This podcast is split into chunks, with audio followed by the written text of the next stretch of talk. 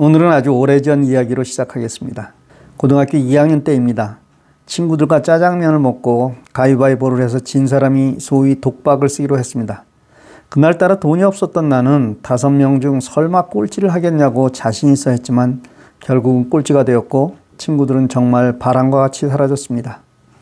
우리의 치기 어린 장난을 이해해 주신 사려 깊은 주인 아저씨의 배려로 나중에 갚기로 하고 간신히 위기를 모면한 저는 복수의 칼을 갈기로 했습니다.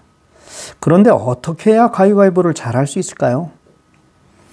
다음날 종이와 연필을 들고 친구들과 가위바위보를 시작했습니다. 그런데 승부를 보려 하는 것이 아니라 처음에 무엇을 내는가에 대한 통계를 내본 것이었습니다. 100명과 해본 결과 가위 54%, 바위 25%, 그리고 보가 21%였습니다. 이 논리대로 한다면 처음에 바위를 내면 이길 확률이 54%, 지지 않을 확률이 79%라는 것이었습니다. 물론 표본이 너무 적어 통계로 쓰지 못할 것이지만 그 이후에 저는 같은 장난에서 한 번도 걸리지 않았습니다. 아마 이런 통계를 낸 최초의 한국인이 아닐까 싶습니다. 그런데 왜 가위를 많이 낼까요? 제가 내린 결론은 가위가 처음 나오기 때문입니다. 그것을 아들들을 통해 증명해 보고 싶었지만 말을 듣지 않아 실패했습니다. 미국은 바위가 먼저이기 때문에 정말 미국 사람들은 바위를 먼저 내는가 알고 싶었는데 말이죠. 무언가 정의를 내리기를 좋아하는 이과적인 성향이 지금의 저를 있게 한 기본이 되었겠죠. 쓸데없는 소리가 길었습니다. 갑자기 카톡 소리가 나지 않아요? 이런 질문을 자주 받습니다. 스마트폰을 전혀 사용하지 못하는 분이 아니라면 설정에서 이것저것 다 해보셨을 것입니다. 그런데도 안 되니까 질문을 하셨겠죠. 여러분이 이런 경우라면 어떻게 하시나요? 스마트폰을 잘 사용하는 사람은 이때 나라면 하는 생각을 합니다. 자, 여러분도 나라면 하면서 잠시 읽기 혹은 듣기를 멈추시고 생각해 보십시오. 먼저 볼륨을 체크하실 것입니다. 볼륨을 높여도 같은 현상이 나타나면 카톡 설정에서 알림을 눌러 확인을 해 보십시오.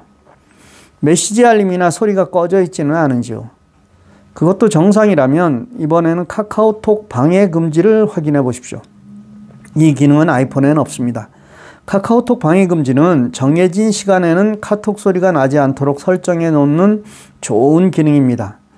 자신의 수면 시간에 맞춰 설정해 놓으면 수면에 방해받지 않고 잘 잘 수 있습니다. 그래도 해결되지 않으면 이번에는 카톡 설정이 아닌 스마트폰 설정에 들어가 보십시오. 안드로이드 폰의 경우는 홈 화면에서 위에서 아래로 쓸어내리면 톱니바퀴가 나옵니다. 그걸 눌러 알림을 선택합니다. 그리고 아래로 내려보면 알림을 사용하는 앱이 나올 것입니다. 모두 보기를 눌러 혹시 카카오톡이 꺼져 있나 확인해 보십시오. 이상이 없다고요? 설정의 알림에는 방해 금지라는 버튼이 있습니다. 이것을 켜면 외부에서 온 어떤 소리도 들리지 않습니다. 전화, 메시지, 카톡 등 어떤 소리도 나지 않습니다. 따라서 이게 켜져 있다면 소리가 들리지 않았을 것입니다. 이 기능은 호텔에서 Do Not Disturb라는 팻말을 문 밖에 걸어 놓는 것과 같습니다.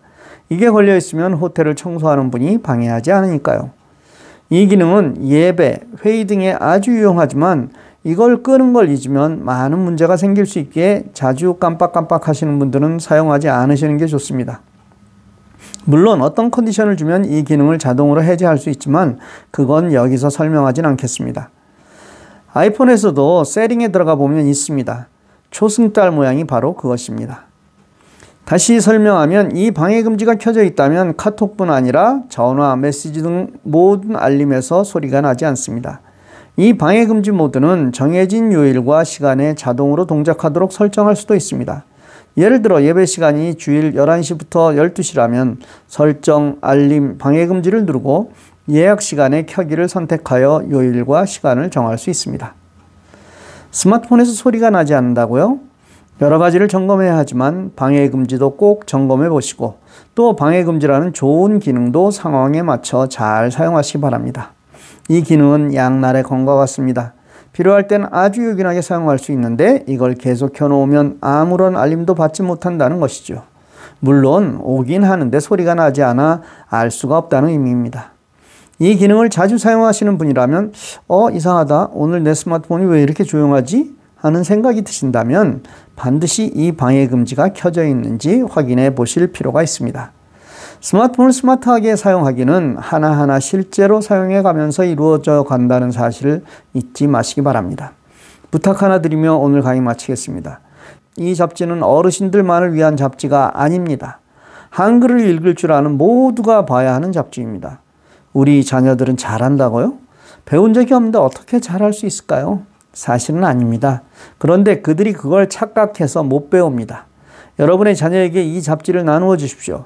그리고 반드시 너는 다 알겠지만 다른 이들에게 나누라고 보낸다. 이렇게 말씀드려 자녀들의 자존심도 세워 주십시오. 감사합니다. 좋은 날 되십시오.